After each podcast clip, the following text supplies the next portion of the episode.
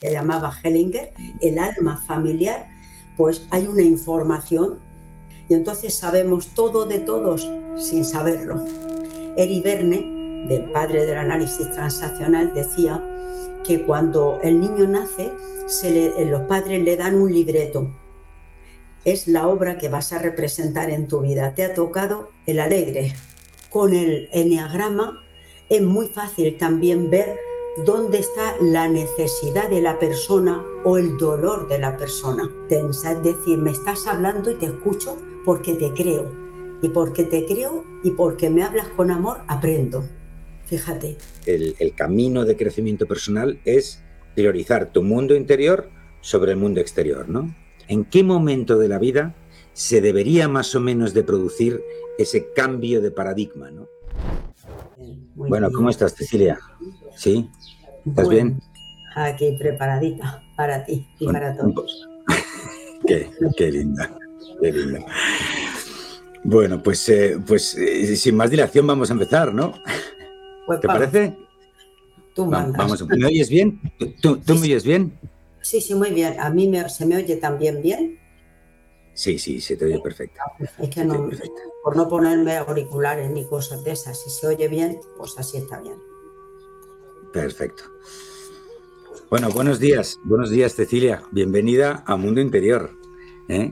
Es un placer tenerte aquí y, además contigo cerramos un ciclo tremendo, tremendo, de casi cuatro o cinco entrevistas que hemos tenido con todo ese equipazo de profesores que Ray eh, ha, reunido ¿no? alrededor de esa formación de constelaciones familiares tan maravillosa.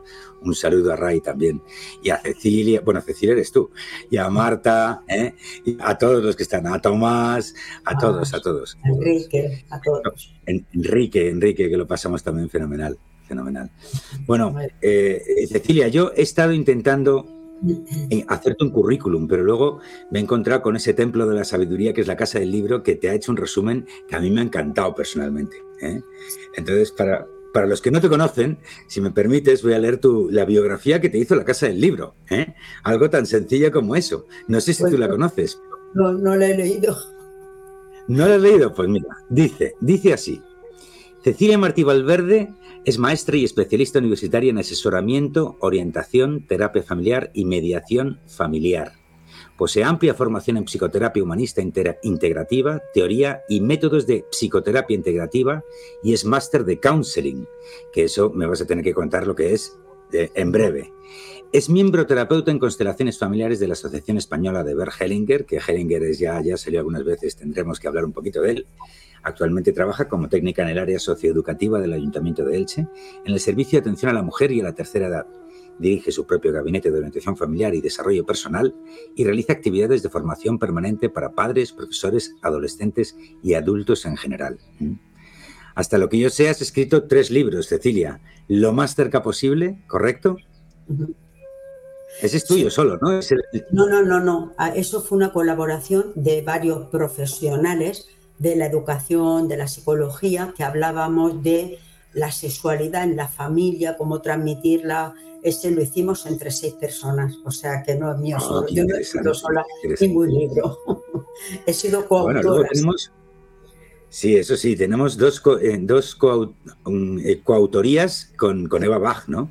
Eh, por amor a mi familia y el divorcio que nos une. Eso, eso sí que es correcto, así, ¿no? Sí, sí, totalmente. Bueno, sí. Yo personalmente estoy fascinado con tu personaje, con tu persona, con tu, con tu trayectoria, ¿no?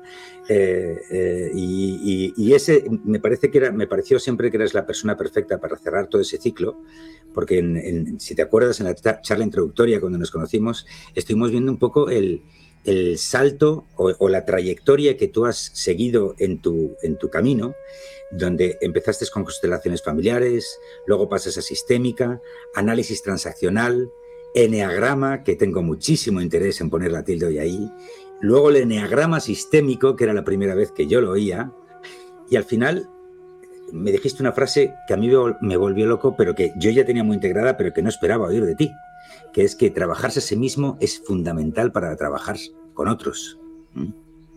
Es como aquello que el terapeuta debe venir limpio y aseado de casa, ¿no? Eso es así, pero siempre es, es curioso, ¿no? Es curioso, es curioso. Es curioso y además es muy obvio. Así que... Sí, es importantísimo, claro que sí. Bien, pues no sé de todo eso que has dicho, la verdad que no, no me dedico a leer las cosas que dicen de mí y me llama la atención que alguien sepa tantas cosas, pero bueno, han cambiado algunas cosas porque ya no trabajo en el ayuntamiento, ya mi etapa de, de ayuntamiento se cerró y bueno, y sigo haciendo pues cosas como este taller, este curso que vamos a hacer de constelaciones y porque sigo disfrutando con lo que hago, o sea que más que nada me he quedado en hacer algo porque disfruto y entonces, mientras que pueda seguir disfrutando, seguiré haciendo cosas. ¿Cuántos años llevas trabajando en todo esto de aclarar la, familia y lo que nos impacta en el, individuo? A ver, yo, diría, yo diría que con la familia y lo que impacta, pues serían unos 20, 30 años, ¿no? Lo que pasa que cuando yo empiezo en la escuela, yo no soy consciente de todo esto, era muy joven, tenía 23 años, entonces no te das cuenta de todas estas cosas, pero sí me iba dando cuenta de que yo empecé trabajando con adultos, empecé trabajando con personas mucho mayores que yo, de veintantos, treinta años, que no habían podido ir a la escuela y entonces querían pues tener el certificado de estudios primarios que se daba en aquella época. Y cuando llegaban a mí, muchos de ellos me decían, es que yo no valía para estudiar, es que yo no pude estudiar. Yo decía, qué pena, esta persona es muy inteligente, no ha podido hacer lo que quería hacer en la vida, ¿no? Entonces, si yo lo hubiese cogido antes, la hubiese animado y hubiese podido llegar a ser eso que quería ser, ¿no? Entonces fui bajando de edad, empecé a trabajar con adolescentes en, en la pública, luego más tarde y oía lo mismo, oía a los adolescentes, yo me voy a dejar de estudiar porque me voy a ir a trabajar, porque mi padre dice que no valgo, pero ¿cómo que no valen muchachos? Sí, que, que tú tienes capacidades y tal, ¿no? Y me daba pena. Y luego fui bajando, trabajé con niños de nueve años, de tal, hasta que llegué a la escuela infantil. Y en la escuela infantil trabajaba con niños de seis años, que eran los que preparábamos para primero de primaria.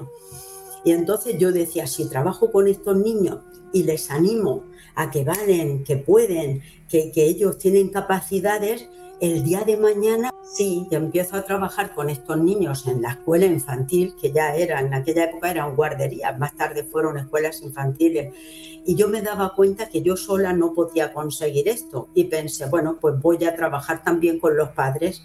Entonces me formé para poder dar eh, cursos a padres y en la escuela reunía a los padres una vez al mes y hacíamos talleres para explicar el porqué, la importancia que tenía que apoyarse en lo que yo estaba haciendo en la escuela.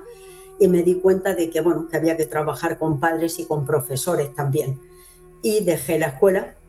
Cuando tenía 47 años, dejé la escuela y me fui a la universidad en Murcia, una privada, y luego a la pública y me formé como orientadora y terapeuta familiar. Pero entonces me di cuenta de que me tenía que trabajar yo para poder trabajar con otras personas. Y entré en terapia, eh, bueno, en la que sigo. Como yo digo, esto es un camino sin retorno, pero es un camino sin fin también, porque siempre vamos descubriendo cosas que tenemos que cambiar, mejorar y hacer diferente.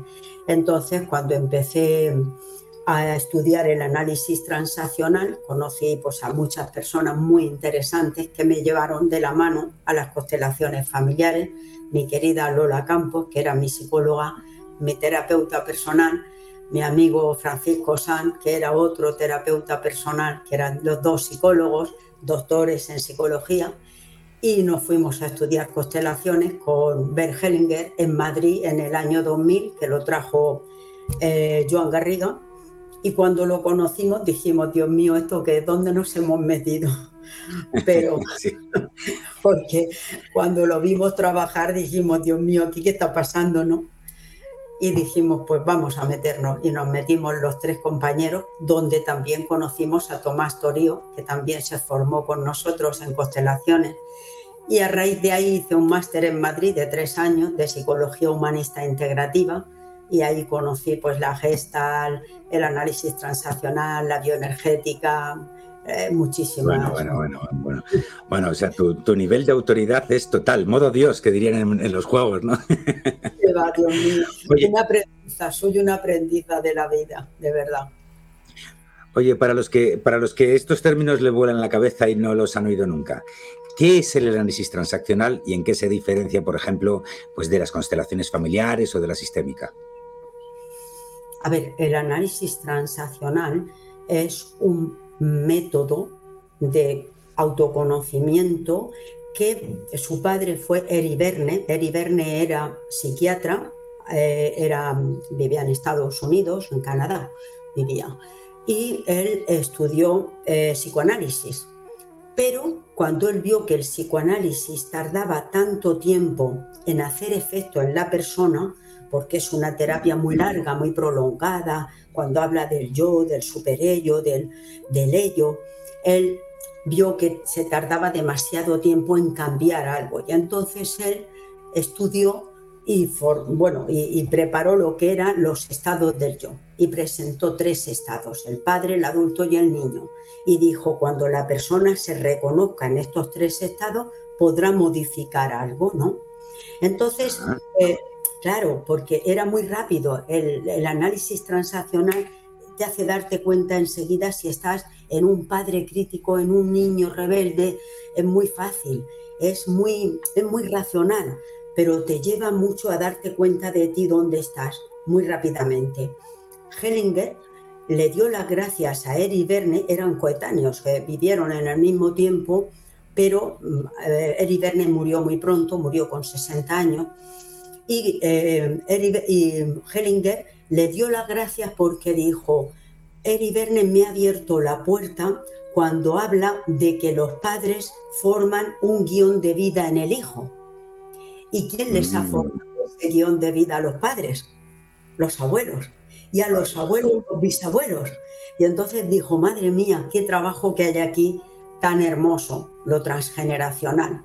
Entonces, bueno, eh, Hellinger bebió de muchas, de muchas escuelas y se formó con, muchas, con muchísimas personas de ese momento y uno de ellos fue Eri Y la verdad que el análisis transaccional lo que estudia son las una transacción es una interconexión con otra persona o, un, o, una, a ver, una transacción es un intercambio. Entonces él decía que donde más problemas podían tener las personas eran en los intercambios relacionales. Con otra persona te puedes enfadar, lo puedes cuidar, lo puedes proteger, lo puedes querer salvar, le puedes mandar. Entonces él vio todo esto entre las personas y hablo de los estados del yo en, transacción con otros estados del yo. Es muy interesante, me encanta mm. este tema, porque es muy rico. Sí, sí, sí. Mm. Yo hay, muchas veces he, mencionado uno de los problemas que tiene esta sociedad, que son la ausencia de ceremonias de paso de niño a adolescente, de adolescente a adulto, ¿no? Y que las tradiciones y las viejas tribus, pues el padre, cuando el hijo era padre, pues entonces hacían una ceremonia donde el padre ya no podía ser padre, ya era abuelo. Y entonces de alguna forma ahí hacían una ceremonia para marcar ese punto de inflexión, ¿no? Todo eso lo hemos perdido en la sociedad, ¿no? Y eso supongo, y esto ya es pregunta, eso, eso, eso ha impactado en, de alguna forma en, en todo este análisis transaccional, ¿no? ¿Tú, lo ves así o, o lo que estoy diciendo no tiene sentido? No, no, sí que claro que tiene muchísimo sentido porque tenemos que ir despidiéndonos de etapas que ya no van a volver. Fíjate, cuando yo me he dado más cuenta de esto es con los sextenios. No sé si conoces el tema de los sextenios, que cada siete años... Pero, cuéntanoslo, sí, cada siete años, sí, sí. Somos una persona diferente, con necesidades diferentes, y está muy bien, porque marca la etapa 07 donde el niño ya empieza con la preadolescencia, los 9, los 10, y, es un preadolescente hasta los 14. Luego de los 14 a los 21 es un adolescente auténtico. Entonces ir despidiendo estas etapas diciendo qué me llevo y qué dejo. Pero claro, cuando llegas a mi edad, y muchas veces con mis compañeros, amigos de, nuestra, de mi misma edad, hablamos de qué hemos perdido pues hemos perdido capacidades, hemos perdido rapidez y tenemos que despedirnos de eso como algo que ya no va a volver. Pero sí que acogemos cosas nuevas. lo que hemos vivido, lo que hemos aprendido, ¿para qué nos sirve? Entonces, esto sí que lo trabajamos muchas veces cuando hacemos cursos de crecimiento personal, hacer cierres de las etapas. Y entonces decir, ¿qué me llevé yo de esta edad? ¿Qué dejo? ¿Y qué tomo para seguir? Pues todas esas habilidades, todo ese crecimiento, todo eso nos ayuda a seguir en la vida con ese aprendizaje. No, perdemos lo que hemos vivido. Este camino es un camino que no tiene retorno, porque todo lo que aprendes te lo llevas puesto. Lo puedes utilizar bien o no, pero te lo llevas, claro que sí. Qué maravilla, qué maravilla, claro que sí, claro que sí. Y, luego ya está el, gran hito del eneagrama, ¿no? O sea, dentro, porque me has hablado ahora de una trayectoria que tenía más que ver con, con esa transacción relacional, pero vuelvo al, ya sabes que en mundo interior decimos que esto es la enseñanza real básica espiritual, así que no todo el mundo tiene por qué saber lo que es el enneagrama, ¿no? Entonces explícanos, por favor, qué es el enneagrama y, cómo encaja en todo esto. Claro, el enneagrama es otra manera diferente de mirar a la persona y mirar su personalidad, su manera de ser. Pero fíjate que el enneagrama se cree que es la primera forma en que se dividió la personalidad del ser humano. Fíjate que se, cree que se originó en Afganistán hace unos 2000 años. 2000 y algo, porque como dijeron 2000 años, hace ya muchos años, pero unos 2000 años. Y esto estaba en, en el siglo XX, permanecía como una tradición oral. No había nada escrito sobre este tema. Fue Gurdjieff, un ruso, el que lo encontró en Afganistán y lo trajo y llegó a Ichazo. Oscar eh, Ichazo era, eh, era de Sudamérica chileno. Y él al principio fue el que escribió y el que transcribió, el, primero que escribió algo de todo esto.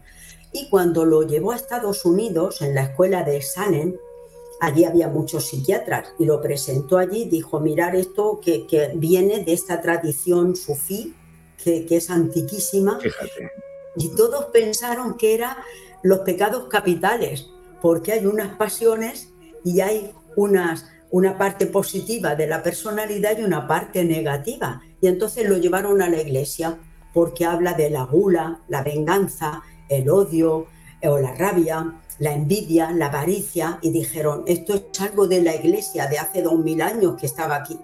Pero cuando lo estudiaron allí en profundidad, uno de ellos, Claudio Naranjo, el Empalmer, todos estos lo analizaron y dijeron, no, no es algo religioso, esto tiene que ver con la personalidad del ser humano. Y entonces empezaron a desglosar todo el aprendizaje y claro, ha sido una preciosidad, para mí es una manera, igual que el análisis transaccional, que me gusta muchísimo, porque es muy fácil, con el enneagrama es muy fácil también ver dónde está la necesidad de la persona o el dolor de la persona. Y entonces puedes ayudar mucho más sabiendo de dónde viene, qué ha pasado y cómo ha sido su historia, por qué le ha llevado a, ser quien es, porque esto es así, ¿no? El enneagrama eh, se introdujo por primera vez en el 1971, pero en la iglesia. Y luego más tarde, cuando vino este, Claudio Naranjo lo trajo a España. Y, así, entró por la iglesia, eso no lo sabía yo, eso no lo sabía yo. Sí, sí, bueno, cuenta, cuenta a nuestra audiencia, porque el eneagrama se divide, entiendo que en números, de, ¿es del 1 al 9, puede ser?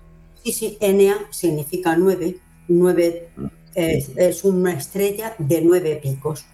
Y entonces cada uno de los picos de esta estrella está en un círculo eh, metida la estrella y dentro de esto, esta estrella cada pico tiene un número. Está el 1, el 2, el 3, el 4 hasta el 9. Están los nueve números, por eso se llama eneatipos, porque hay nueve tipos. Y el propósito principal del eneagrama es describir qué tipo de persona somos y qué podemos hacer con eso, qué podemos mejorar y qué podemos potenciar, porque muchas veces tenemos capacidades o potencialidades que ni siquiera conocemos. Y cuando ves el enneagrama, te descubres, es un autodescubrimiento. Es muy bonito y no nos quedamos mucho, claro, no nos quedamos con la parte negativa, sino que lo que intentamos es potenciar la parte positiva que tiene. Es un viaje de autoconocimiento precioso, de verdad. Y eh, hace falta tener, eh, eh, digamos, una formación especial para saber qué número soy yo, o cualquier persona puede autocalcularse su NA tipo. ¿Cómo funciona eso? ¿O tienes que ir a un especialista que te diga si eres un 2 o un 7? Claro, a ver, eh, en el enneagrama mm, no podemos decir quienes sabemos, quienes entendemos de esto, ¿no? Porque nos hemos formado con diferentes, no hay una formación oficial en una universidad, sino que son cursos, por ejemplo, por Javier Seca da unos cursos preciosos de, de enneagrama que a mí me encanta escucharlo muchas veces, ¿no? Y sus vídeos pero no hay una formación específica oficial, pero sí que hay formación para saber en qué consiste cada número, cómo se ha formado, cuáles son sus capacidades, cuáles son sus fortalezas, cuáles son sus debilidades. Y entonces lo que vemos en la persona es que se tiene que autodescubrir. El profesional no le puede decir a una persona, tú eres un 6 o tú eres un 5. La persona tiene que descubrir quién es, cuáles son esas cualidades, cuál es su herida, cuál es su dolor. Y a partir de ahí, pues empezar a conocerse más y decir, claro, hay algo que en el enneagrama eh, hay una compulsión inconsciente que obliga a la persona inconscientemente a hacer algo. Y muchas veces piensas, ¿por qué hago yo esto?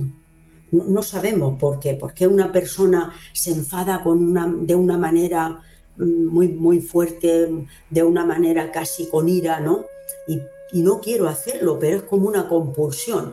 Entonces, esa compulsión está, es debida a unos mandatos, a unos impulsores, a una herencia transgeneracional que me obliga y me impulsa. Por eso conocer ese impulso es tan importante.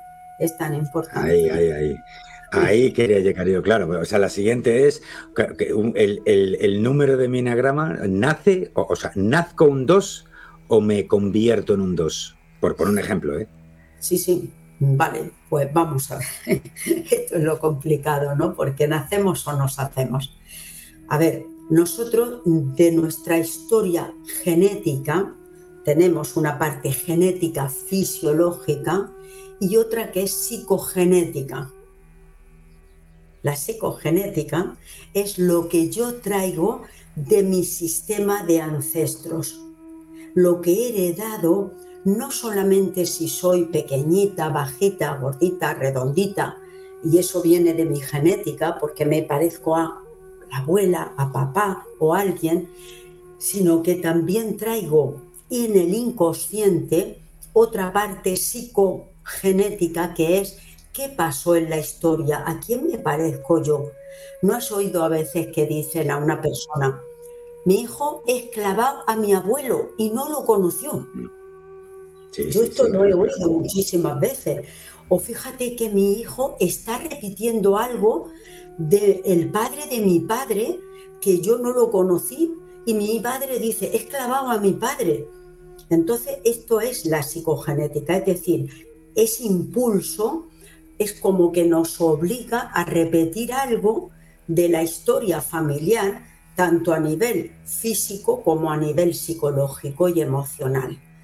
Entonces nosotros tenemos, claro, tenemos de, ese campo mórfico que forma nuestro sistema familiar, cada sistema familiar pertenece a un campo como si fuese el alma familiar, ¿no? Que llamaba Hellinger, el alma familiar, pues hay una información una información que va a todos los miembros que forman ese sistema. Y entonces sabemos todo de todos sin saberlo.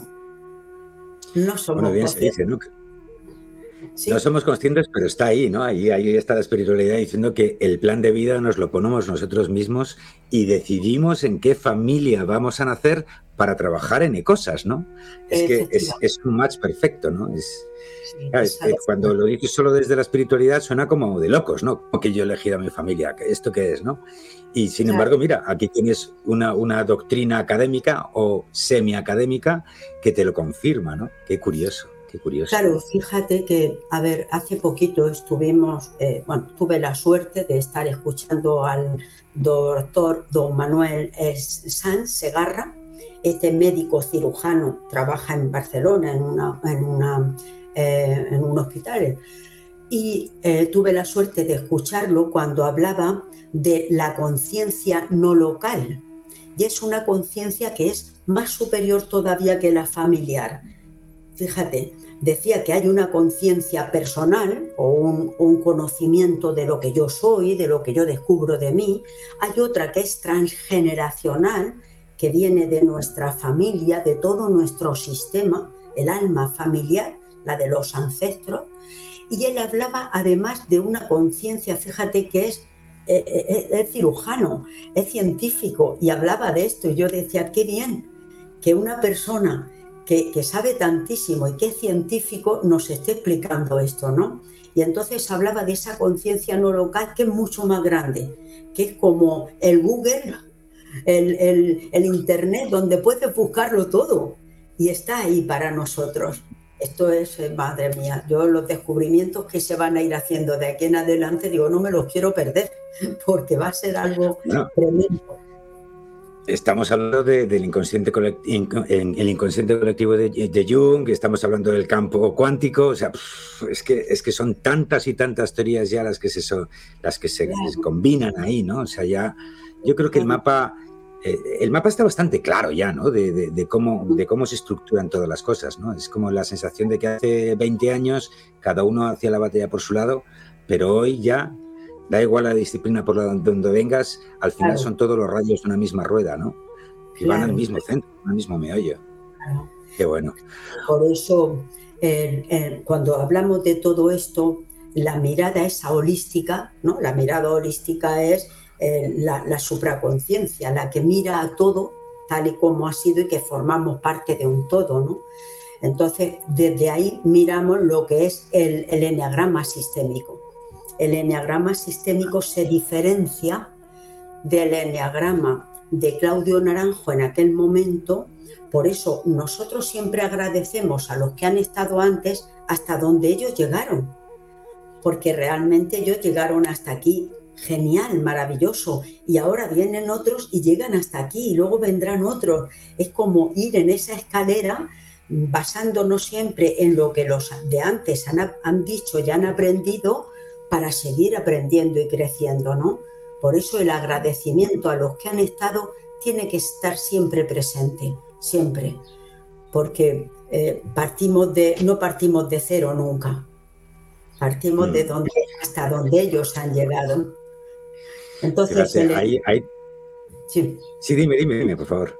que el enneagrama sistémico lo que hace es tener en cuenta todos los anclajes del pasado que nos conectan con los antepasados para ver qué llevamos de ellos para decir estoy repitiendo algo que si es bueno, maravilloso, porque son capacidades, cualidades, cosas que me hacen eh, ser mejor persona o llegar a donde quiero, o son cosas que me limitan, porque a ellos los limitaron, porque ellos no pudieron conseguirlo y yo tampoco lo consigo. Entonces todo esto sí que mira la historia de la persona para saber qué llevamos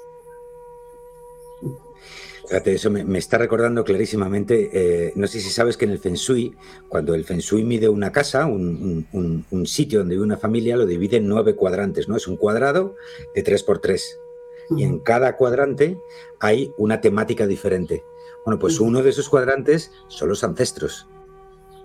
Entonces, según las leyes Feng Shui, tú tienes en ese cuadrante, estás más, más o menos obligado, ¿no? Porque ese cuadrante es esa energía a rendir homenaje, eh, no culto, sino homenaje a tus ancestros, ¿no? Y, sigue, y siguen, los consideran como fuerzas vivas dentro de ti, lo cual tampoco es tan raro, porque aquí en, Occidente también tenemos cosas similares, ¿no? Lo que pasa es que me da la sensación, y no soy ningún experto en Feng Shui, leí muchos libros sobre Feng Shui en un momento de mi vida, pero eh, me da la sensación de que aquí es más una dependencia del pasado y allí es más un homenaje, ¿no? Un poco más en línea con lo que tú estás diciendo, ¿no? Mira el pasado desde el respeto y el, seguir avanzando. Claro, es lo mismo. Claro, porque cuando miramos el enneagrama desde esa mirada hacia atrás, ¿no? De quién soy yo y cómo pertenezco yo a este sistema, porque dentro de las constelaciones vemos que hay tres leyes, la de pertenencia, la de equilibrio entre el dar y el tomar y la de jerarquía, ¿no? Pero el niño y la niña, cuando nace la persona, eh, lo primero que quiere es pertenecer, saber a dónde pertenezco. Estos son mis padres, estos son mis abuelos, ¿y qué tengo que hacer yo para pertenecer? Ser callado, ser humilde, ser sabio, ser inteligente, ser... Me doy cuenta, el niño rápidamente percibe y ya trae como en ese inconsciente un mandato de para pertenecer tienes que ser el alegre de la familia, ¿no? Eri Verne, del padre del análisis transaccional, decía que cuando el niño nace o la niña nace, se los padres le dan un libreto. Es la obra que vas a representar en tu vida. Te ha tocado el alegre. Entonces, cuando el niño ese que míralo, es el más alegre de la familia, mira lo que es simpático. Y el niño va haciendo su papel.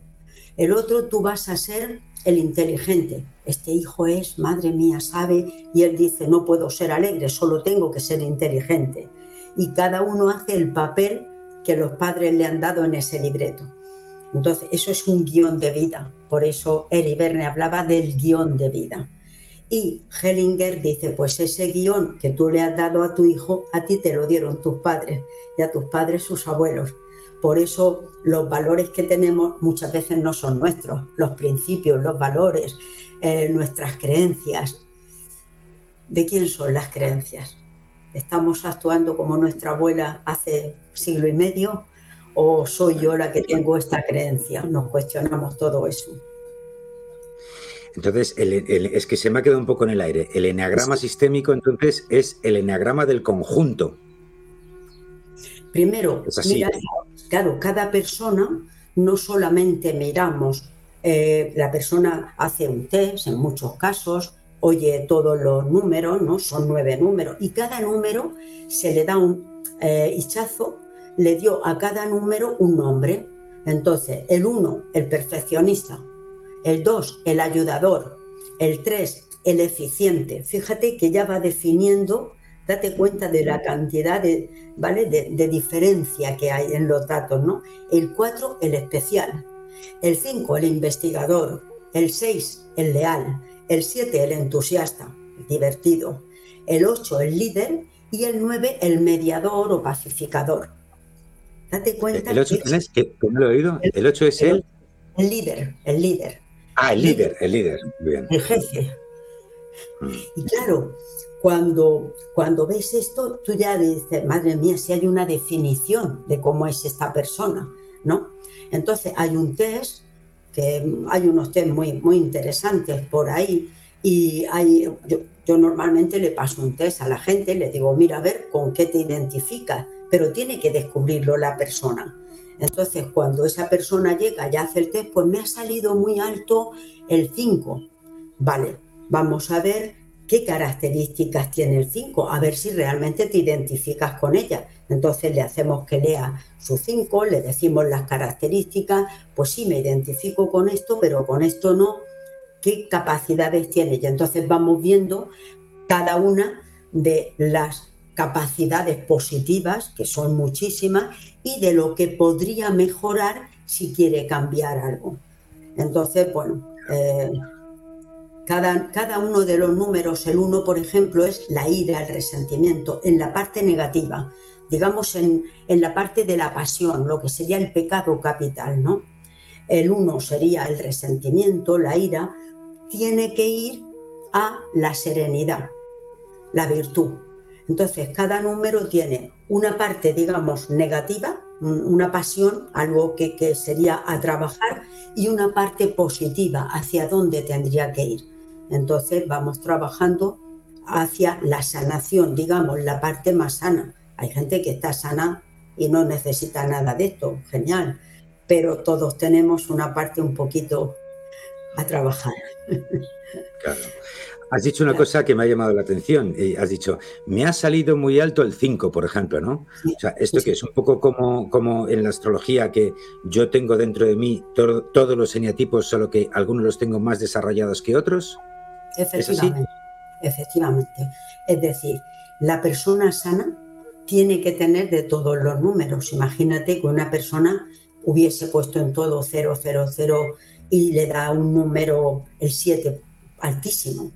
Eso, es una persona insana porque tener solamente un 7, el 7 es la alegría, el entusiasmo, la diversión, el niño libre, el niño que disfruta, ¿vale? Si solo tuviera eso, tendría muy poco de adulto, tendría muy poco de padre cuidador, necesitaría trabajar otras cosas pero generalmente, vamos, no me he encontrado nunca con una persona que solo haya tenido un número. Tenemos más o menos de todos, más o menos, pero hay uno que sobresale. Y entonces ese, porque ha, contestado esas preguntas, ¿no? Y no ha contestado a otras. Entonces lo que hacemos es mirarlo y decir, vale, vamos a ver qué quiere decir ese 5 o ese 7 o ese 4 que te ha salido. ¿Vale? Entonces, cada número ha, tenido, mira, cada número dice eh, Borja que tiene una herida. Cuando nace el niño. Ah, las heridas. Habla, de las heridas, ¿no? Y es como una carencia, algo que yo creo que no tengo. Y entonces voy a enfocar toda mi vida en conseguir eso. Y la herida del uno, por ejemplo, es la se cree, tiene una sensación de insuficiencia o de imperfección con lo cual su lucha y su pasión es eh, el enfado porque no soy perfecto. La fijación que tiene es yo quiero ser perfecto, yo tengo que mejorar, yo tengo que... Entonces es una lucha interna por ser perfecto. Y como la perfección no existe, nunca va a ser perfecto, va, a tener eh, una lucha continua hasta que se da cuenta de que está bien como es. Y no es necesario porque tiene mucha crítica, mucha autoexigencia, es una persona que, no para de, querer mejorar, de buscar eh, el perfeccionismo, buscar el fallo, en qué me he equivocado, qué cosa podía haber hecho diferente. Y lo que le ha ocurrido en su infancia es que ha tenido mensajes de inconscientemente, porque los padres tampoco sabían lo que le estaban diciendo, ¿no? pero cuando el crío llegaba con un dibujo, ay, qué bien, está bonito, pero aquí te falta un poquito este color. Y el crío decía, no lo he hecho perfecto. Ah, tengo que ser mejor. Y entonces mm. pintaba más. Y cuando volvía con el dibujo, ya he pintado esto, sí, pero aquí te ha salido un poquito. Y entonces el crío vuelvo. Entonces se queda internamente con un impulsor de tengo que ser perfecto en todo lo que haga, tengo que mejorar. En esa familia en la que se busca la perfección salen niños perfectos, niños que no creen que como son está bien, tienen que ser mejores. Entonces, bueno, cada familia, cada familia forma a un personaje diferente. Y fíjate que son nueve tipos, pero cada tipo se divide en tres subtipos. Con lo Madre cual mía. 27. Son 9 por 3, 27. Podemos encontrarnos con gente de un uno sexual, un uno eh, em, eh, como social o un uno de conservaciones. Son diferentes. Así que estamos eh, constantemente relacionándonos con muchísimas personalidades. Con la nuestra y con la de. Qué maravilla. Cecilia, eres la persona perfecta para hacerte esta pregunta. Te cuento. En mundo interior hay, hay, una, hay una, una, regla, una sugerencia a los que vienen aquí a, conocer cosas, que es que básicamente el, camino de crecimiento personal es priorizar tu mundo interior sobre el mundo exterior, ¿no? No anular el mundo exterior, pero siempre, como tú estás exponiendo muy claramente, nacemos y es el mundo exterior el que tira de nosotros y nos forma, nos deforma, nos informa, ¿vale? Todo eso. Entonces tiene que haber un momento donde uno, todo eso está muy bien, pero ahora, ¿qué hay de lo mío? ¿no? Es decir, tengo que empezar a tirar de mi interior y entonces pues no solo de lo que yo necesito, sino también a descubrir mis sentidos sutiles, mis necesidades, ta, ta, ta, ta, ta, ta, ta todas esas cosas.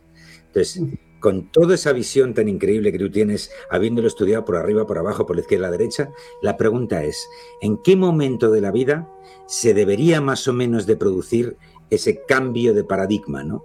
Ese cambio de paradigma donde uno decide priorizar priorizarse a sí mismo sobre el entorno, ¿vale? Sin obviamente atacar el entorno. Es decir, esto no es un tema de egos, es un tema de que yo tengo primero que cuidarme a mí para que yo pueda cuidar del entorno. ¿Cuándo se produce o se debería producir ese cambio de paradigma? A ver, eh, lógicamente para mí sería desde la educación, desde la familia, porque fíjate, si hemos crecido en una religión cristiana, yo ha sido así, ¿no? Donde se decía que pensar en uno era ser egoísta.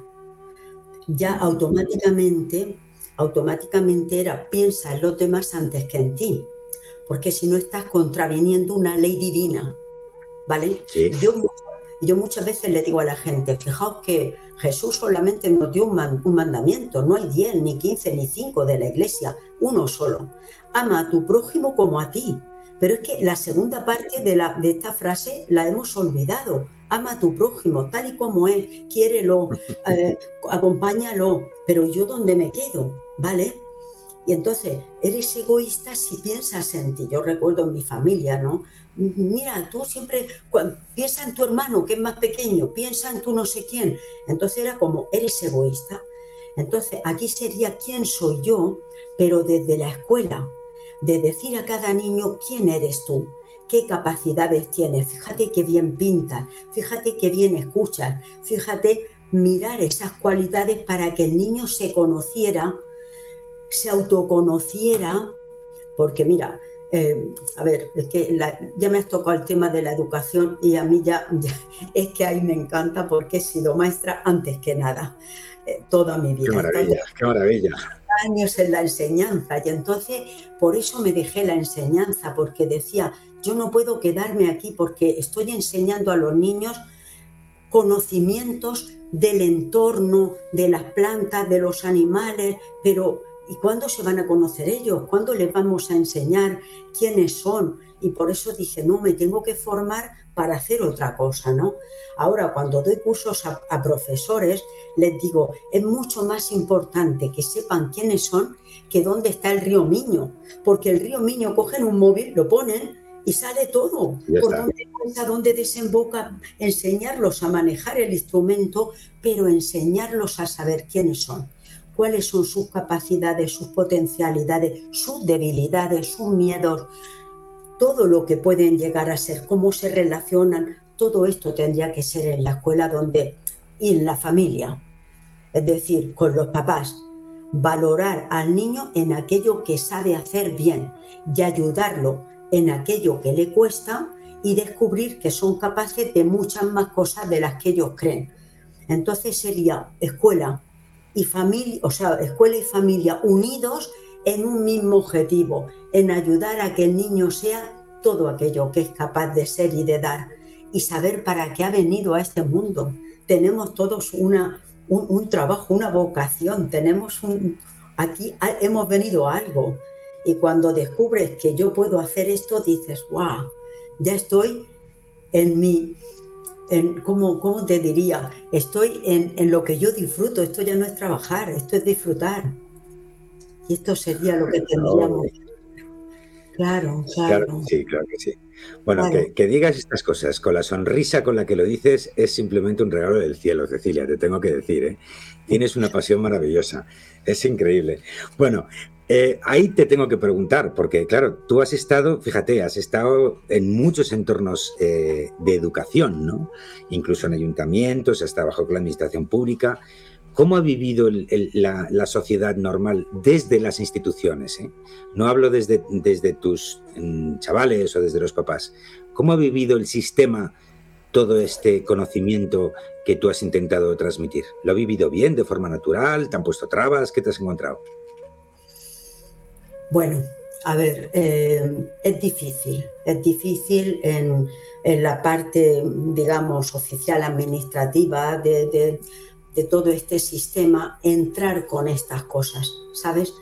Pero es verdad que cuando hay personas dentro de, los estamentos de la, de la educación, por ejemplo, que se han trabajado, se han dado cuenta de esto, han dicho, esto tiene que llegar a más sitios. Y entonces es cuando te contratan para que hables de esto a los profesores o que hables de esto en una empresa. Porque fíjate esto ah. llevado a la empresa. Esto es una maravilla. Eh, hace poco hemos estado un compañero y yo dando talleres sobre empresas con alma, empresas con futuro. Imagínate el título. Porque sí, sí, sí, sí, sí. a todos los estamentos de la sociedad. Este es el título de un libro de Guillermo Echegaray, que ha sido profesor mío, que he tenido el placer de conocerlo y trabajar con él, de aprender con él, que escribió este libro de empresas con alma, empresas con futuro. Digo, esto es abrir otro campo, más, otro melón, porque la escuela parece que está más, más cercana, ¿no? Pero la empresa, bueno, cuando una empresa tiene alma, esa empresa triunfa, pero sí o sí, segurísimo que triunfa. Sí, sí, sí, sí, Y es así, entonces llevar esto es como estar yo siempre digo lo mismo. nosotros, los que creemos en esto, vamos poniendo semillitas. Unas caen en terreno baldío, otras caen en terreno que llueve de vez en cuando y van a dar fruto, y otras caen en terreno donde se riega, se abona y va a crecer. Yo quizá no vea los resultados en todos estos sitios, pero sé que estamos poniendo semillas y ya estamos viendo algunos frutos en maestros que se interesan, profesionales que vienen y dicen quiero mi empresa con alma. Bueno, estamos viendo cosas y esto ya nos da una sensación de tenemos que seguir, vale la pena, no podemos cansarnos y tenemos que estar ahí.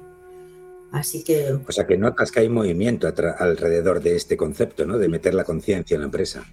Totalmente, totalmente. Hay, no te puedo decir que sea a nivel general, ni mucho menos, pero sí que hay una toma ya de conciencia de que cuando se mira desde otro sitio al trabajador, al empresario, cuando ves esto, cambia algo, automáticamente cambia. Luego la labor que está haciendo Alex Rovira con todo lo que está haciendo eh, de la escuela humanista es, un, es una pasada porque está abriendo está despertando almas. Personas que están llegando a él, yo le digo, Alex, es que estás despertando a mucha gente. Y esto es bueno porque van a, esas personas van a hacer que esas semillas crezcan más rápidamente. Por eso pido siempre por él mucho para que no deje de hacerlo, porque está haciendo una labor tremenda, buenísima. Claro que sí, yo me sumo a eso porque para mí Alex está, vamos, no lo conozco personalmente, ¿no? Pero, pero su trabajo me ha inspirado desde hace mucho, mucho, mucho tiempo. de hecho, eh, he de decir un pequeño truco aquí, un, pequeño eh, cotilleo eh, tal.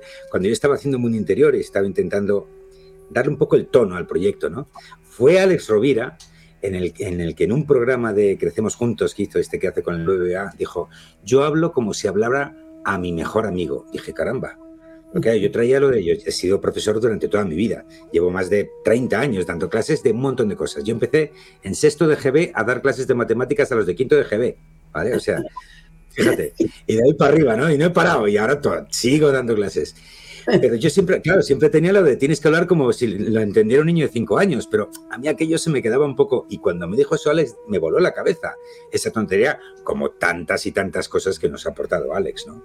O sea, menudo, menudo ser tan bonito, tan iluminado y qué bien lo lleva. Yo, ¿Has trabajado con él personalmente?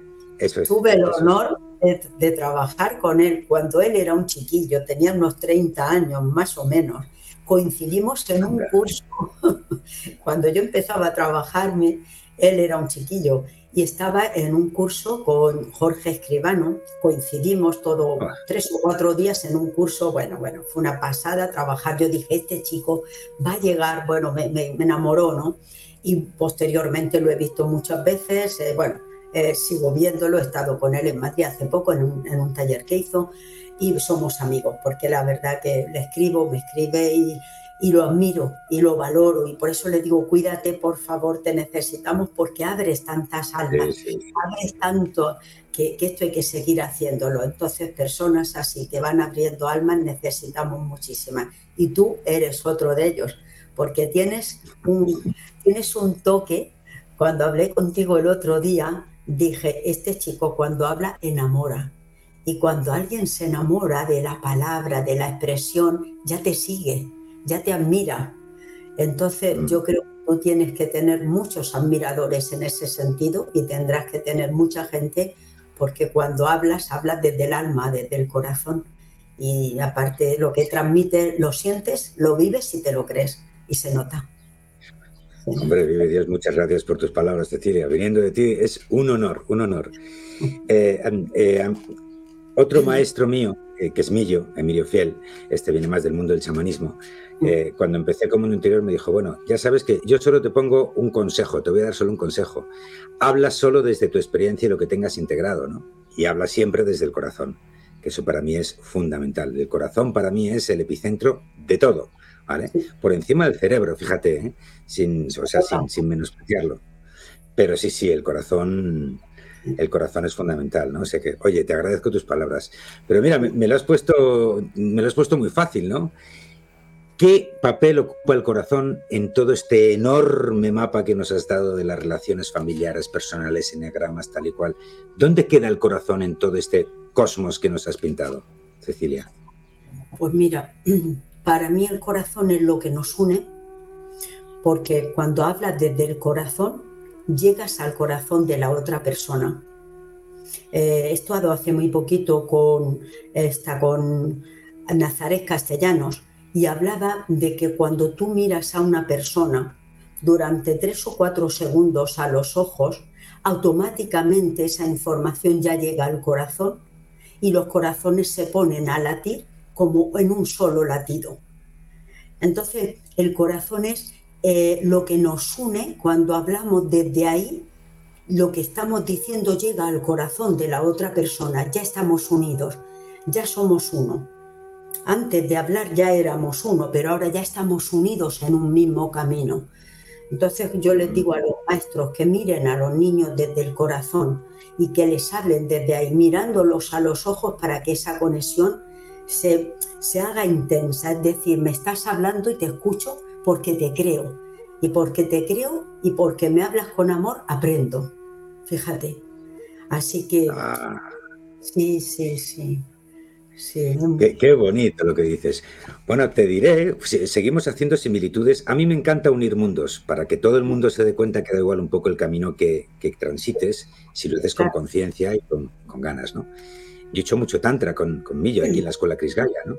Y en, el, tantra, eh, que no es tanto el sexo, sino una conexión espiritual y energética con, con tu pareja, hay un montón de circuitos energéticos, pero dos fundamentales es la mirada, donde puedes estar un larguísimo tiempo simplemente mirándote a los ojos, y en la conexión de corazón a corazón. Sin esos dos circuitos, nada funciona. Fíjate de lo que te estoy hablando, ¿eh? Una tradición milenaria. Una vez más, volvemos al mismo centro de la rueda y da igual por donde entres, ¿no? Sí, sí. Pero fíjate qué bonito, ¿no? Que tú lo dices desde una tradición milenaria. Y ahora Nazaret Castellano lo ha demostrado porque ha puesto a personas, máquinas y de tal en, a, hacer el experimento y entonces la ciencia lo demuestra. Y ahora me lo creo. Fíjate. Y por eso hablábamos. La ciencia siempre va detrás. Eh, sabemos mucho más de lo que la ciencia puede demostrar. Por eso tenemos que creernos estas tradiciones milenarias porque son ciertas, que científicamente se van a demostrar más tarde, no pasa nada, no hay prisa, pero yo me lo creo, porque creo que es así y eso ya nos ayuda a seguir avanzando y a dar pasos y que la ciencia venga detrás diciendo es cierto, es cierto, pero es maravilloso, es maravilloso que vayamos. Y muchas veces, fíjate, no, es, no es, cuestión de documentarse, ¿no? A mí me voló la cabeza hace también muchísimos años un libro de Bárbara Brennan que se llama Manos que curan. Bueno, Bárbara Brennan era una mujer que trabajaba en la NASA Entonces la NASA empezó a estudiar el aura, los chakras, no sé qué, lo empezaron a estudiar científicamente. Y Bárbara le voló la cabeza todo aquello. Tanto es así que dejó la NASA y creó la primera universidad de sanadores con las manos. ¿Vale? de hecho, de ahí su libro que se llama Manos que curan.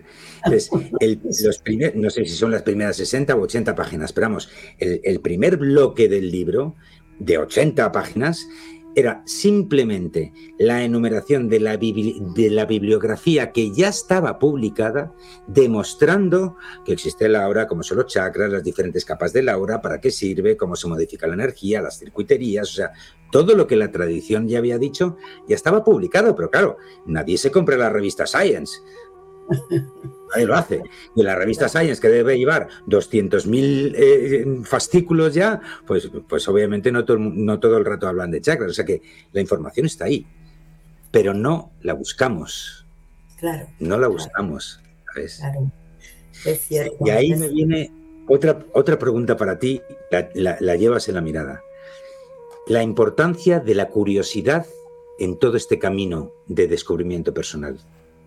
Háblame de eso, por favor, que seguro que tú sabes hablar mucho de eso. Bueno, a ver, la curiosidad, decía Eri Verne, que está en el niño. El niño, eh, las tres partes de la persona son padre, adulto y niño.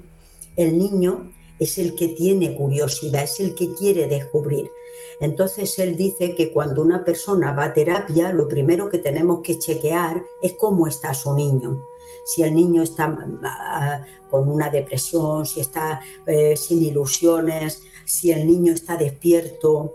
Entonces dice que al niño hay que mantenerlo siempre vivo, siempre despierto, porque es el que va a buscar lo nuevo, va a decir nunca es suficiente, tengo que saber más, quiero aprender más. Por eso nos metemos en diferentes escuelas, porque esta escuela me lleva a esta. Qué bien lo que he aprendido, pero no es suficiente es eh, esa parte niña que no se tiene que morir nunca en la persona. La capacidad de descubrir fuera y autodescubrir dentro.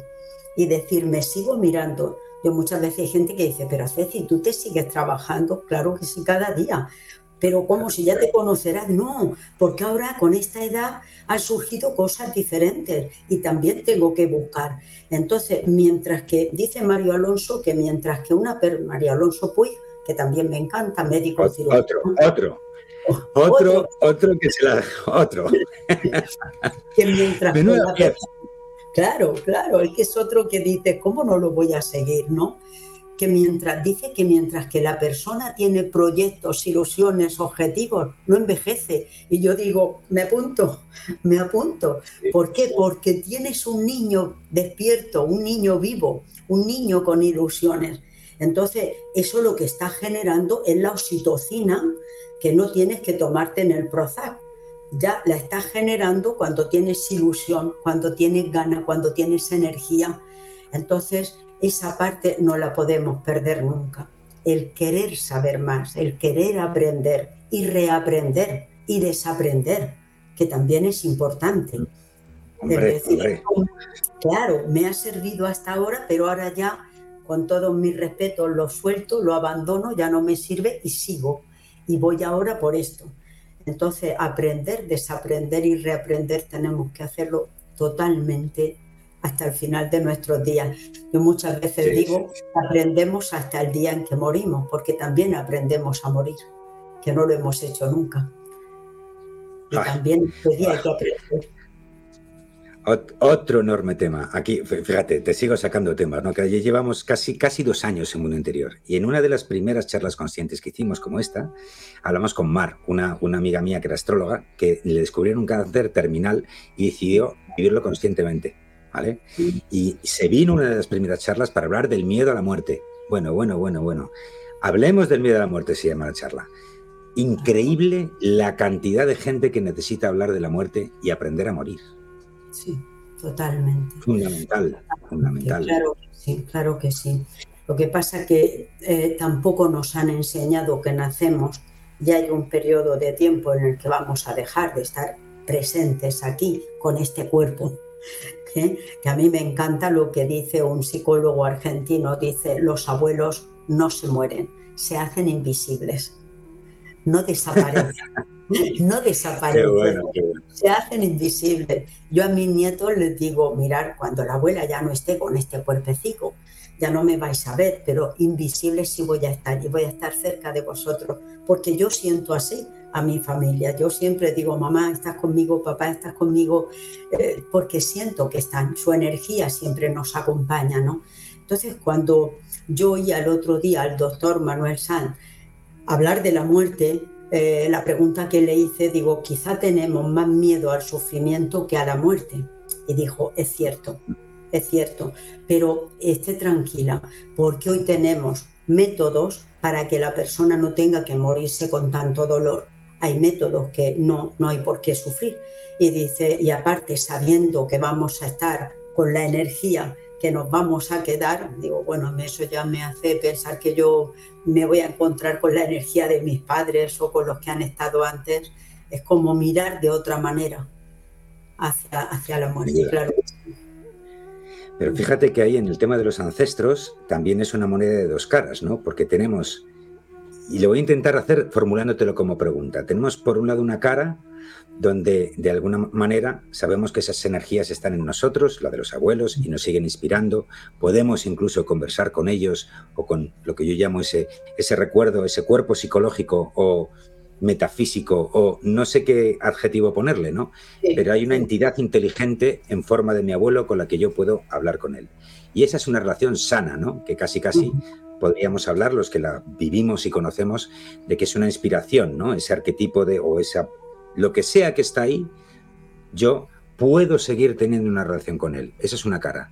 Pero luego está la otra cara, donde tenemos el típico caso de la madre que no sabe sobrellevar o superar la muerte de su hijo y le pone un altar y le reza todos los días y está llena de fotos. Y a mí se me antoja que esa otra vertiente es más un agarrarse de o agarrar a el hijo que, que está, pero de una forma que es un poco insana, ¿no? Eh, ¿Eso es así? ¿Qué, nos puedes decir de, esos dos aspectos?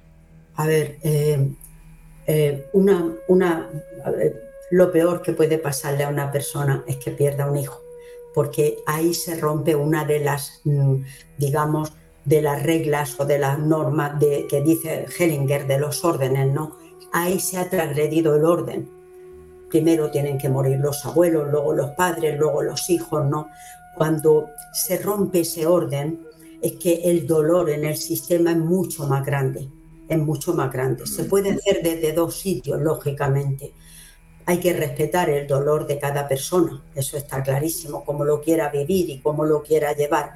Hay quien lo toma para decir, qué bien haberte tenido en mi vida, qué bien que hayas estado, me quedo con lo bueno, pero también hay que darle un tiempo a ese duelo, a ese dolor, porque una persona lo puede hacer en un año, otra persona lo puede hacer en dos años. Hay que ir acompañándolo, ¿vale? Entonces, ayudarles a que salgan de ese duelo porque no viven. Si esa persona se queda en ese altar con esas fotos, ha dejado de vivir para vivir ahí. Entonces, ha dejado su vida y todavía podría hacer muchas cosas, ayudarle a que encuentre cómo puede transformar ese dolor en una energía curativa para otras personas y decir, voy a apoyar a personas. Yo tengo personas que, conozco dentro del grupo de Alex, eh, una persona que, bueno, que se le perdió un hijo y lo que hace es ayudar a personas que han perdido hijos, acompañarlas, ayudarles a salir. Ha transformado el dolor en una energía positiva, diciendo que no, que no se quede en que no sirva para nada tu muerte, sino que yo ahora sea un vehículo para que otras personas superen ese dolor. Hay otra persona también que perdió una hija y lo mismo, ha transformado eso en hacer una asociación para, entonces eso es transformar ese dolor que es profundo y que el alma se va con el hijo. Hellinger dice que cuando una madre pierde un hijo, el alma se va con el hijo, se queda el cuerpo, pero el alma se queda. Pero hay personas que con el trabajo recuperan el alma, recuperan la vida y recuperan la energía para decir, en tu nombre, en tu honor, y gracias a que tú has estado, mira todo lo que voy a hacer yo ahora. Entonces hay que ayudar en esto. Hay que ayudar. Ah, qué, qué maravilla, qué maravilla. Mira, te voy a contar otra anécdota personal. Hace como dos o tres años, durante un verano, yo estuve haciendo un trabajo de, de, muerte en vida personal con plantas de poder, ¿vale? Entonces, en una de esas ceremonias, una ceremonia privada, estaba haciendo un trabajo con el yopo, que es una planta de poder, ¿vale? Bueno, entonces, eh, un trabajo de toda la noche, ¿eh? muy intenso, tremendo, tremendo. Después de la catarsis, de bajar a los infiernos, de un montón de cosas, de repente me veo como tumbado en una cama, yo ya estaba en la, fase de, resurgir, ¿no? Me veo con una cama, veía como que había dos o tres seres todo el rato trabajando conmigo, ¿no? Me metían mano, cogían instrumento, hacían como si me estuvieran curando. Si iba uno y venía otro. De repente alzo, alzo la vista y me encuentro que hay, que hay una ristra de seres tremendos, ¿no? Pero como de 20, 30, 40 personas haciendo cola para ponerse conmigo a, trabajar en mí, ¿no? Y aquello a mí me impactó. Bueno, acaba la experiencia, que ya te digo que fue toda noche, o sea, te estoy sacando solamente una, un, punto de todo ese trayecto, ¿no? Y al facilitador le digo, oye, me ha pasado esto, ¿quiénes eran esas personas? Dice, ah, pero no lo sabes. Digo, no tengo ni idea. Yo veía seres de luz, pero no reconocía a ninguno. Y el tío me dijo, esto es muy sencillo, ese es tu clan. Cuando tú estás haciendo un trabajo de sanación, el clan se entera, porque en el campo mórfico todos esos seres, como tú bien dices, están vivos. Y entonces dicen, ah, hay uno que está trabajando el clan, vamos todos a apoyar. Y entonces vienen todos a apoyar y, y como si fueran médicos del cielo, ellos participan de ese trabajo de sanación. Fíjate, Qué bonito. Volvemos a las tradiciones. Maravilloso, maravilloso. Y así fue, de hecho, o sea, en, aquel trabajo de muerte fue donde yo hice un gran cambio. Entonces, de, muy poquito tiempo después, yo ya decidí eh, entregarme al 100% a la espiritualidad y al crecimiento personal. ¿no? Eso, al fin y al cabo, son decisiones personales de, de, qué te toca hacer en esta etapa de tu vida. ¿no? Pero mm, fíjate hasta qué punto llevamos a los ancestros encima. ¿eh? O sea, es maravilloso, maravilloso. Precioso. Por eso cuando trabajamos en la constelación, siempre decimos que no está trabajando solo la persona que está ahí haciendo el trabajo. Ese trabajo llega al alma de la familia, a todos los que han formado parte, los que estuvieron, los que están y los que estarán. Y muchas veces cuando, se, cuando haces un, hace un trabajo y, a los cuatro, a las tres semanas te llama y te dice, Ceci, ¿ha pasado algo que no me lo puedo explicar? Y yo digo, ¿qué ha pasado? ¿Te acuerdas que hicimos esto? Pues mira, aquella persona que era un excluido, que era años, que era hermano de mi padre y desapareció, se ha puesto en contacto con nosotros, ha llamado, vive en Perú, nos ha dicho que ¿Qué ha pasado? ¿Cómo le ha llegado la información de que tú querías saber si esa persona fue un excluido, echado del clan? Y se ha puesto, y te quedas que, bueno, me erizo, ¿no? Porque dices, ¿cómo es posible? Esto es, es precioso, es increíble. Y bueno, pues son eso que tú dices, todo el clan trabaja para que esa persona sane, pero a la vez está sanando, está sanando el clan entero. Es hermosísimo. sí. Es increíble, es increíble. Qué pena que esto no sea más público, ¿verdad? Qué pena que esto no se enseñe en las escuelas, que no se integre en toda el, la... Porque en realidad sois, con, perdón de la expresión y lo digo con humor, ¿no? Sois cuatro locos, somos cuatro locos los que estamos haciendo estas cosas, ¿no? ¿Lo ves tú también así? O, claro, fíjate. Mira, eh, en la escuela no se puede hacer terapia ni se puede obligar a que los maestros se trabajen terapéuticamente. Esto es esto no. Lo que sí podemos trabajar en la escuela y se hace es pedagogía sistémica. Es decir, ah. claro, claro, porque Bert Hellinger fue el padre de las constelaciones y Angélica Olvera, que es una, la directora del CUDEC en México, profesora mía, donde yo también estuve en México trabajando, estudiando en su universidad, ella sacó la pedagogía sistémica. ¿Qué pasa? Que es la mirada al niño, pero viendo detrás a su familia. Ya no veo al niño solo con el problema, sino que veo que detrás de este niño hay alguien que está apoyando para que este niño mm, reluzca o no, o el niño está llevando algo de la historia. Entonces la pedagogía sistémica sí se puede dar en las escuelas con esta mirada, ¿vale? Sin trabajar terapéuticamente. Entonces los maestros, claro, y los maestros que se han trabajado con esta pedagogía, que, que hemos dado cursos, muchos cursos, entonces lo que hacen es, mira Ceci, este niño tiene un problema, pero yo creo que esto es algo sistémico, no es del niño. Y entonces lo que hacen es, te voy a mandar a los padres para que veas qué problema hay en el sistema, porque yo no trabajo con niños, trabajamos con los adultos, ¿vale? Y entonces cuando se ve que en el sistema hay un dolor que no está resuelto, el niño a lo mejor lo está llevando por el sistema. Si los padres lo trabajan, el niño desaparece el síntoma. Entonces, ah, los padres, claro, los padres, decía Angélica Olvera, que la primera responsabilidad de los padres no es dejar a los hijos una herencia de bienes, sino dejar resuelto su sistema familiar y dejar que todo lo que haya ocurrido antes esté en orden y trabajar el sistema para liberar a los oh, Sí, señor. Sí, señor, sí, señor. Oye, háblame, bueno, es que has estado en tantos mm, eh, eh, programas y formatos, me gustaría que nos hablaras un poquito del, máster este que estás haciendo con Menta y con Ray, y con Tomás y con todos los demás profesores, ¿no? Eh, un poquito, ¿qué, tiene de especial ese, ese máster, ese programa? Porque es de constelaciones familiares integrativas, ¿no? Y ahí hay una especie de tilde. Es que este, para mí, el, el título es, lo interesante, es decir, en el título ya está lo interesante de lo que se va a trabajar. Es decir, constelaciones familiares se pueden hacer en, diferentes sitios, el Instituto Gestal de Barcelona, en diferentes sitios, pero que sean constelaciones integrativas es como decir sistémicas. Es decir, vamos a mirar que no solo se trabaja cómo trabajar una constelación, sino que vamos a ver desde la mirada del análisis transaccional, porque vamos a ver a la persona también desde esa mirada de qué guion de vida tiene, vamos a verla desde el enneagrama, cuál es su tipo, su herida, qué herida trae esta persona, por qué viene con esa herida para trabajarse. Entonces es una mirada que amplía las constelaciones.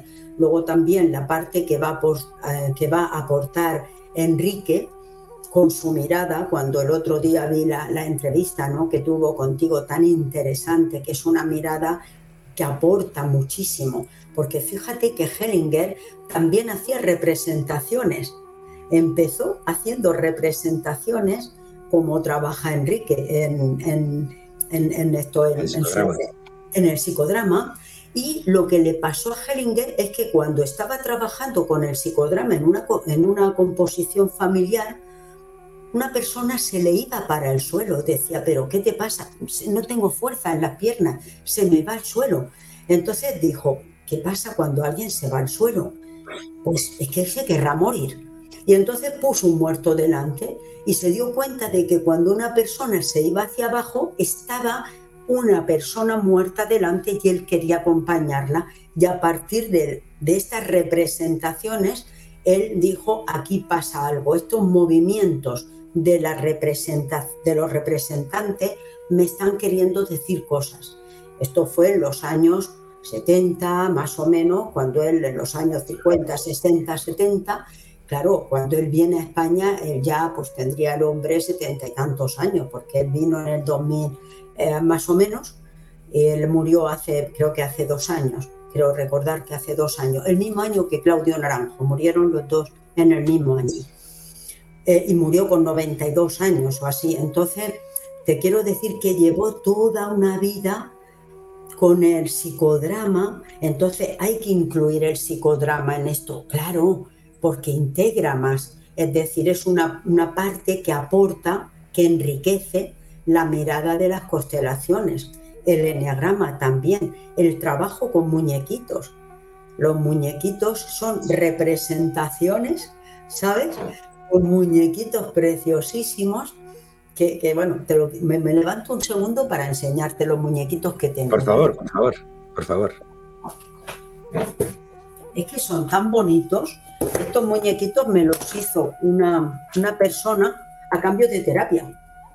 Yo le hacía terapia y ella me hacía muñequitos. Mira, un abuelito. Qué maravilla. A ver, acércalo más a cámara, por favor. Una abuelita. Acércalos, acércalos, que se vean bien.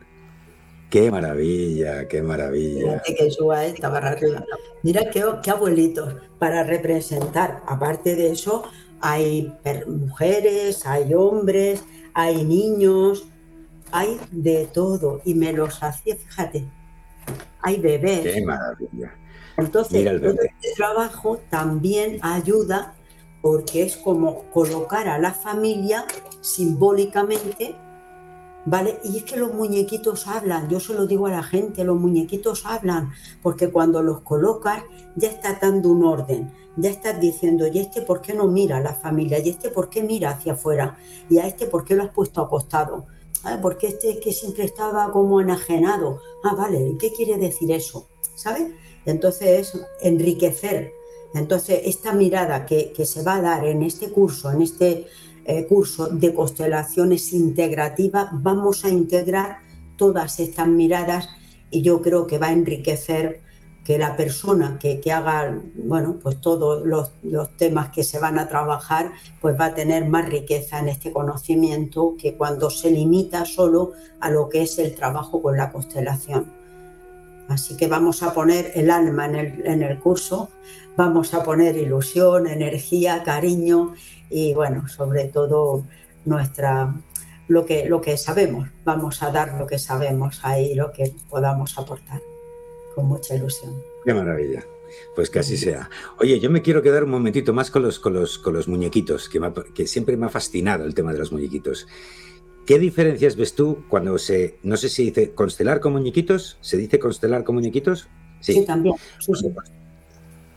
Eh, entre una, una, constelación con muñequitos, una constelación con personas o un psicodrama, ¿no? Una sesión de psicodrama. Eh, ¿Qué diferencias hay de uno al otro? ¿Qué, diferentes energías se mueven? ¿Qué pasa ahí? claro, vamos a ver. La constelación con personas para mí tiene una riqueza muy grande porque esa persona habla, expresa, dice estoy cómodo, estoy incómodo, puede expresar cómo se siente en ese sitio, ¿vale? Y se puede mover en otra dirección, lógicamente tiene esa, eh, a ver, esa riqueza, ¿vale? Que esa persona está sintiendo en ese momento. En el psicodrama es una representación donde se eligen a personas que van a estar, pero no se tiene en cuenta como te diría yo, los movimientos que hay del alma, como dice Hellinger, ese movimiento de mirada hacia abajo, sino cómo te sientes al lado de esta persona. El otro día Enrique lo explicaba muy bien, ¿no? Porque también recuerdo que le dijiste, y, si se parece mucho la constelación al psicodrama, sí, porque en la constelación sale del psicodrama, porque lo que hacían era, em, em, yo he trabajado en alguna ocasión con el psicodrama hace muchísimos años de, con un profesor mío y era poner a la familia y decir cómo estás tú con respecto a tu hermano, que, dónde lo pondrías, dónde lo quitarías, pero se trabajaba, no se trabajaba con los ancestros, no se trabajaba con la historia de la familia. Es los que estamos aquí en este momento, estamos sintiendo esto, que me molesta que mi hermano esté tan cerca de mi madre y yo tan lejos pero no mirábamos dónde estaba la madre con relación a su padre o a su madre, sino que se mira como si dijésemos el aquí y ahora, ¿vale? En este momento. Y en la constelación decimos, si tú estás incómodo, ¿cómo estaba tu madre en esta relación? Y sacamos a alguien para la abuela. Y si la abuela vuelve a mirar para atrás, sacamos a la bisabuela. Entonces trabajamos con el sistema familiar ancestral. ¿Vale? Y los ah, muñequitos, claro, los muñequitos tampoco se mueven, pero no es igual colocar a, vamos a suponer que esta es la madre, ¿no?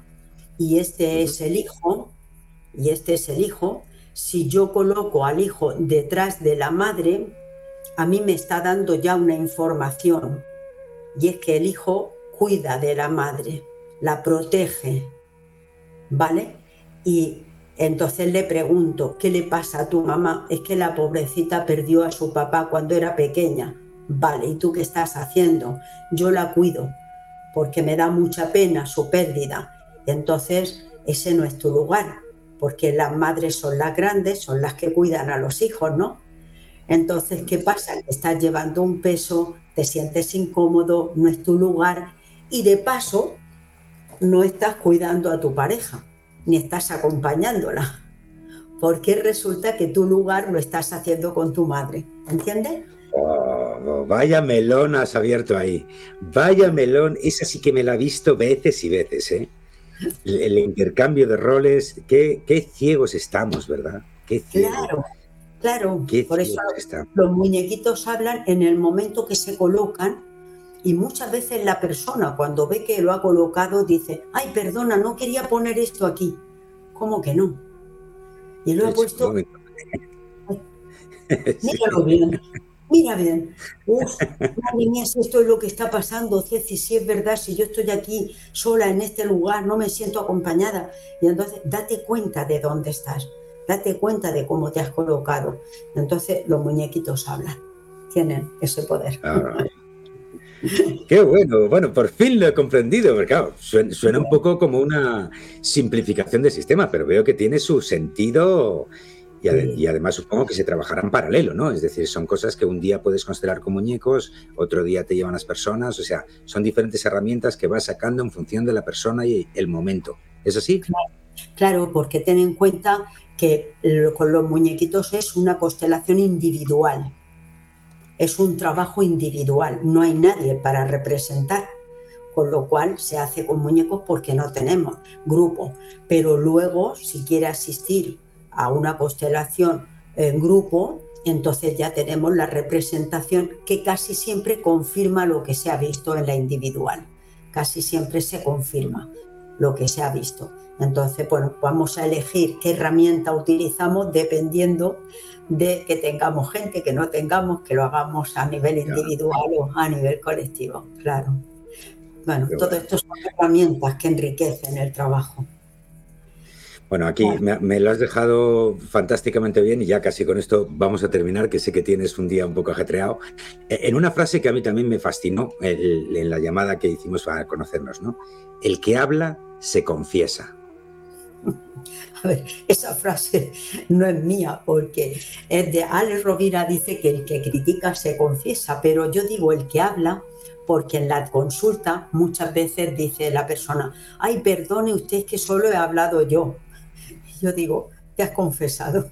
Me has dicho, claro, una persona que habla durante casi una hora de su vida, de su historia, este, Eri Verne decía, el, al paciente cuando llega a la consulta, en los tres primeros minutos tienes que saber desde qué estado está hablando, cuáles son sus impulsores, cuáles son sus mandatos. Tienes que darte cuenta. Cuando una persona habla una hora, ya me lo has dicho todo, ya he descubierto tu número, he descubierto tu tal, no se lo, no se lo dices, ni muchísimo menos, porque no se le puede decir eres esto, pero yo ya sé por dónde tengo que trabajar, entonces para mí se ha confesado, porque me ha dicho todo.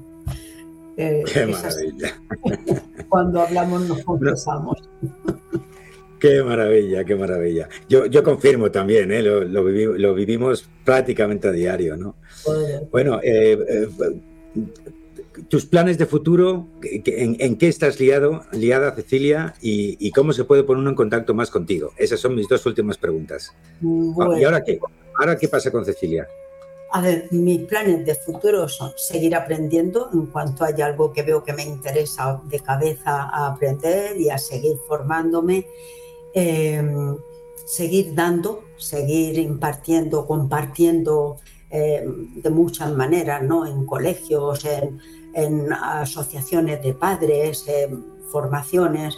Luego también vamos a hacer un posgrado, voy a participar, vamos, en un posgrado en Barcelona que se va a hacer sobre precisamente pedagogía sistémica, se va a trabajar sobre habilidades sociales y desde la mirada sistémica y bueno, pues también me apetece mucho que, se, que en una universidad se permita que se hable de habilidades o inteligencia emocional con esta mirada, bueno, va a ser también algo mm, que, me parece un, regalo, ¿no? Y para ponerse en contacto conmigo, pues eh, mi correo electrónico perfectamente, telefónica.net y ya está.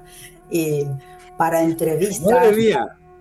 A mí me encanta eso, el difundirlo. Me llaman de muchos sitios. La semana que viene voy a la televisión de Benidorm. Esta semana estuve aquí en la televisión de Elche. Siempre de forma gratuita porque es difundir aquello que le puede ayudar a las personas. Y tiene que ser gratuito, como digo yo siempre, porque eh, ¿sabes qué pasa? Que si no, no llegamos a todo el mundo. Y esto no es privilegio de unos pocos. Esto tiene que ser derecho de todos no privilegio de pocos, sino derecho de todos. Amén. Sí, señor. Ya se lo siento, sí. Qué bien, Cecilia, qué agradecido estoy de que hayas venido. Qué bonita tu mirada, qué luz tienes tan, tan preciosa. Gracias por tu trabajo, gracias por estar, gracias por existir, gracias, gracias, gracias, gracias. Es una maravilla, eres una inspiración, la verdad. Gracias a ti por todo esto. Gracias porque sois la semilla que ya estamos viendo los frutos. Yo cuando veo personas como tú, gente joven que sigue haciendo esto, digo, gracias, gracias porque la semilla ya está dando frutos. Hay muchos jóvenes diciendo esto, entonces yo estoy enormemente agradecida, te lo digo de, de mi corazón, enormemente agradecida por toda tu labor, por todo lo que haces, por todo lo que transmites. Y desde dónde lo transmites. Eso es lo más hermoso. Gracias. Gracias, gracias a ti. Bueno, me, obligas a una, a una pregunta extra con esto que me dices. ¿Estamos ante un cambio de paradigma en toda la humanidad en este momento del planeta? A ver. ¿O es un continuo... ¿Dónde estamos en el planeta ahora? ¿Qué está pasando en la Tierra? ¿Cómo lo ves tú? Yo quiero creer y creo y confío en que esa semilla está dando muchos frutos a muchos niveles, porque cada vez veo más personas que están interesadas en decir qué podemos hacer diferente, cómo tenemos que cambiar temas en la educación, más gente. Entonces eso para mí es un es un es como una información que me llega de decir algo está cambiando, algo está empezando Creo que sí, creo que es una era diferente en la que eh, la gente joven también tiene inquietudes por aprender, conocer, descubrirse, saber de sus capacidades. Yo no creo que la juventud esté toda perdida, ni muchísimo menos, no, para mí no. Eh, yo me acuerdo que Sócrates ya decía que los jóvenes estaban perdidos, ¿qué tal? En su época hay todo un escrito donde hablaba de los pervertidos, de tal, y ahora mucha gente sigue diciendo eso, digo que no, que no es todo el mundo. Lo que pasa es que hacen más ruido los 6 o 7% que puede haber, que sí, que están haciéndolo, pero el resto sois jóvenes con muchas inquietudes, con mucha gana de mejorar y de que el mundo sea mejor. Y de verdad que lo vais a conseguir os vamos a apoyar desde aquí ahora y desde cuando no estemos. Yo seguiré apoyando con la energía. Que así sea. Claro que sí, claro que sí. Cecilia, te deseo un maravilloso día y un maravilloso camino. Muchísimas gracias por venir. Gracias. Y a vosotros también, evidentemente, a vosotros también. Y nada más, lo dejamos aquí. ¿eh? Cuando quieras volver, Cecilia, vuelve, por favor. Que es una maravilla tenerte aquí en Mundo Interior. Un honor. Muchas gracias, muchísimas gracias.